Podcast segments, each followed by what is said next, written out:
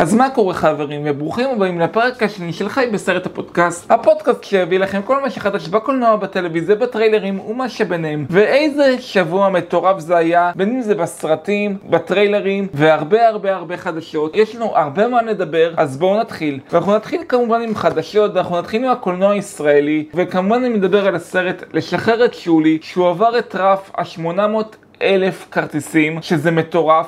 צריך לזכור שגם הסרט הזה יצא בדיוק לפני חודש לקולנוע, וכיום הוא מדורג בעשרת הסרטים הישראלים המכניסים בכל הזמנים, והוא עובר סרטים כמו גבעת חלפון אינה עונה וצ'רלי וחצי, וגם ישראלים מצחיקים, שאותו ביים צבי שיסל שהלך לעולמו ממש השבוע בגיל 75. צבי שיסל, שחקן, במאי, באמת, הוא תרם המון לקולנוע הישראלי, הוא אחראי על סרטים כמו ישראלים מצחיקים כמובן, הסרט סבבה שהוא חלק מסדרת סרטי אסקימו לימון, והוא אחראי גם כמובן על הסרט גוונים, אתה אחראי על אברי קיינשטיין, ומה שנעשה גם בקולנוע הישראלי בשנים האחרונות לדעתי זה אחד הדברים המדהימים. ואם אנחנו לוקחים כמובן לשחרר את שולי בנושא הסרט מי שלא זוכר היה אמור לצאת בקיץ של לפני שנה לקולנוע. הוא נת... כמובן נדחה לקיץ הנוכחי בגלל הקורונה. ו... ומה שקרה איתו באמת בחודש האחרון זה פסיכי. אולמות מפורקים עד אפס מקום. אנשים הולכים לראות אותו כמה פעמים בקולנוע וזה ממש השוואה לסרטי הברוקאסט של שנות ה-70 וה-80. אל תשכחו שעוד שנייה יש את החגים, זה ממש קל. או ילך לראות אותו בטח עוד ועוד ועוד, ומי עוד, אם לא יהיה סגר כמובן, ומי יודע, אולי זה גם יעקוף את אסקימו לימון ויהיה במקום הראשון שהסכם הלימון מדורג כיום על מיליון שלוש מאות חמישים אלף, אז מי יודע. ומפה אנחנו עוברים לאמזון, וכמובן אנחנו הולכים לדבר על הסדרה שר הטבעות שקיבלה תאריך יציאה רשמי, שזה בשני לספטמבר 2022, שזה ממש בדיוק בעוד שנה, והסדרה הזאת הולכת לכלול שמונה פרקים, ובתקציב מטורף של 150 מיליון דולר, וזה לא כולל עוד 250 מיליון דולר הזכויות, למרות שאפילו העונה הראשונה עדיין לא עלתה והיא עדיין בהכנות ובצילומים, כבר הוזמנה אפילו עונה שנייה. אני אישית הולך לראות את זה, אני אישית הולך לראות את זה, אני כמובן ראיתי את סרטי שר הטבעות וההוביט. שר הטבעות הייתה פריצת דרך מדהימה בקולנוע. פיטר ג'קסון בעיניי הוא במאי מדהים, אבל למרות שכל הסרט שלו הוא שלוש שעות. ואם לא ראיתם שר הטבעות, אז תראו אולי, חצ... אולי סדרת הסרטים היותר טובה שהיא באמת נעשתה פה. ולדעתי היא גם מחזיקה עד היום גם במבחן הזמן. ומפה אנחנו הולכים לעבור כמובן לנטפליקס, והיא מתחילה לעבוד על פיתוח סדרת live action לסדרה של פוקימון, שזה מגניב ממש, ומי שזוכר גם היה סרט של פוקימון לפני איזה שנתיים היה נטו live action, ואני מאוד מאוד הייתי שמח לראות אם ריין ריינולדס הולך לדו... לעשות את הדיבוב של פוקימון. ובמעבר חד עוד יותר, אנחנו הולכים לעבור לדיסני, ששם נמצאים באמת החדשות העיקריות, וביום רביעי הבא, 11 לשמיני, הולכת לעלות הסדרה החדשה של קורינה What If, בעברית מה אם, הסדרה, הסדרה החדשה שתהיה חלק מהיקום הקולנועי של מרוויל, שתעלה כמובן ישירות לשירותי הדיסני פלוס, ועלה 30 שניות מהפרק הראשון ביוטיוב, וכמובן אנחנו רואים שם את פגי קרטר שעוברת את ניסוי חייל העל, וסטיבו הולך בכיוון של גיבור אחר שאנו מכירים. ממה שזה נראה, זה נראה חמוד הטירוף, אבל אני לא התלהבתי עוד ממה שראיתי, אבל אני לחלוטין אראה את הסדרה הזאת, כי כמובן אי אפשר בלי מרוויל. אין אחד שלדעתי היום גם לא אוהב את מרוויל, ומה שהם באמת עושים כבר ב... 13 שנים האחרונות עם כל היקום המדהים הזה. ואם אנחנו מדברים על מארוול, כולם טובים את דיסני עכשיו. קרלט ג'ואנסון שתובעת את דיסני בגלל הסרט האלמנה השחורה. וכמובן על מה מדבר. כפי שידוע, הסרט האלמנה השחורה יצא ממש לא מזמן לקולנוע, וגם לשירותי הדיסני פלוס אחרי דחייה של שנה וחצי בערך. בחוזה של סקארלט ג'ואנסון הובטח שהסרט יצא באופן אקסקלוסיבי לקולנוע בלבד. לפני שנה וחצי היה אמור לצאת הסרט האלמנה השחורה לבתי הקולנוע. בגלל שבתי הקולנוע כל הזמן היו סגורים, ההפצה של הסרט נדחתה ונדחתה, ודיסני החליטו בסופו של דבר להוציא את הסרט גם לבתי הקולנוע וגם לשירותי הדיסני פלוס. מה שהובטח לסקארלט ג'ונסון, שהסרט יצא באופן בלעדי אך ורק לקולנוע בלי שירותי הדיסני פלוס. ומפה הסיפור מסתבך כי התגובה של דיסני, שההתעלמות הייתה מאוד מגוחכת מההשפעות הגלובליות והממושכות של הקורונה, ועוד הוסיף התאגיד כי אין שום תועלת להגיש את הבקשה הזאת. כמו כן, בדיסני הדגישו כי ג'ונסון כבר קיבלה 20 מיליון דולר עבור עבודתה, הזמינות של הסרט בסטרימינג של הדיסני פלוס רק שיפר את הסיכויים לקבל בונוסים נוספים. ועורך דינה של ג'ונסון שהציג בהתכבדות אימייל לפניהן שהשחקנית הייתה מאוד מוטרדת מכך שהסרט עלה בשירותי הדיסני פלוס עוד לפני פרוץ הקורונה ובמוביל הבטיחו שהאלמנה שחורה יצא באופן בלעדי לקולנוע בלבד ונכון לכתבה שעלתה לפני שבוע הוא הכניס להגיד שזה טוב זה לא. מצד אחד אתם עובדים עם חוזים, וזה לא טוב. ודיסני, לדעתי התגובה של דיסני הייתה יותר מדי חריפה, ומי שצודקת בצד הזה בסופו של דבר זה סקרלט ג'ואנסון. מה יהיה בהמשך אנחנו לא יודעים, אנחנו כמובן נמשיך, נעקוב ונעדכן. ובנוסף לזה בעוד דיסני, ואם לא הספיק לכם זה, גם בעקבות התביעה של סקרלט ג'ואנסון נגד דיסני, אמה סטון שוקלת לתבוע את דיסני גם, לאחר מהלך זה שהיה עם הסרט קרואלה.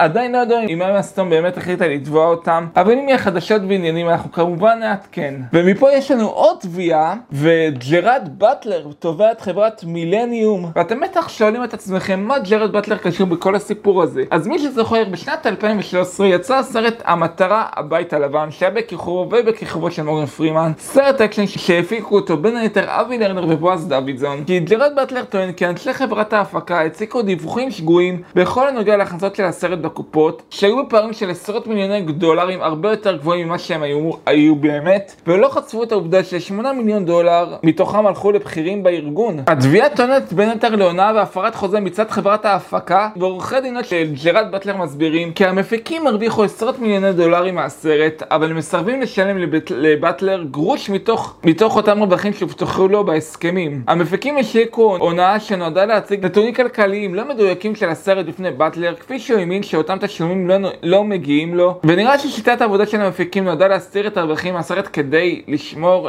אותם לעצמם. כפי שגם זכור אחרי זה גם היו עוד סרטים, זה המטרה לונדון והמטרה שמי ראש, ואם כנראה התכנון יתממש, כנראה גם יהיה סרט רביעי בסדרה.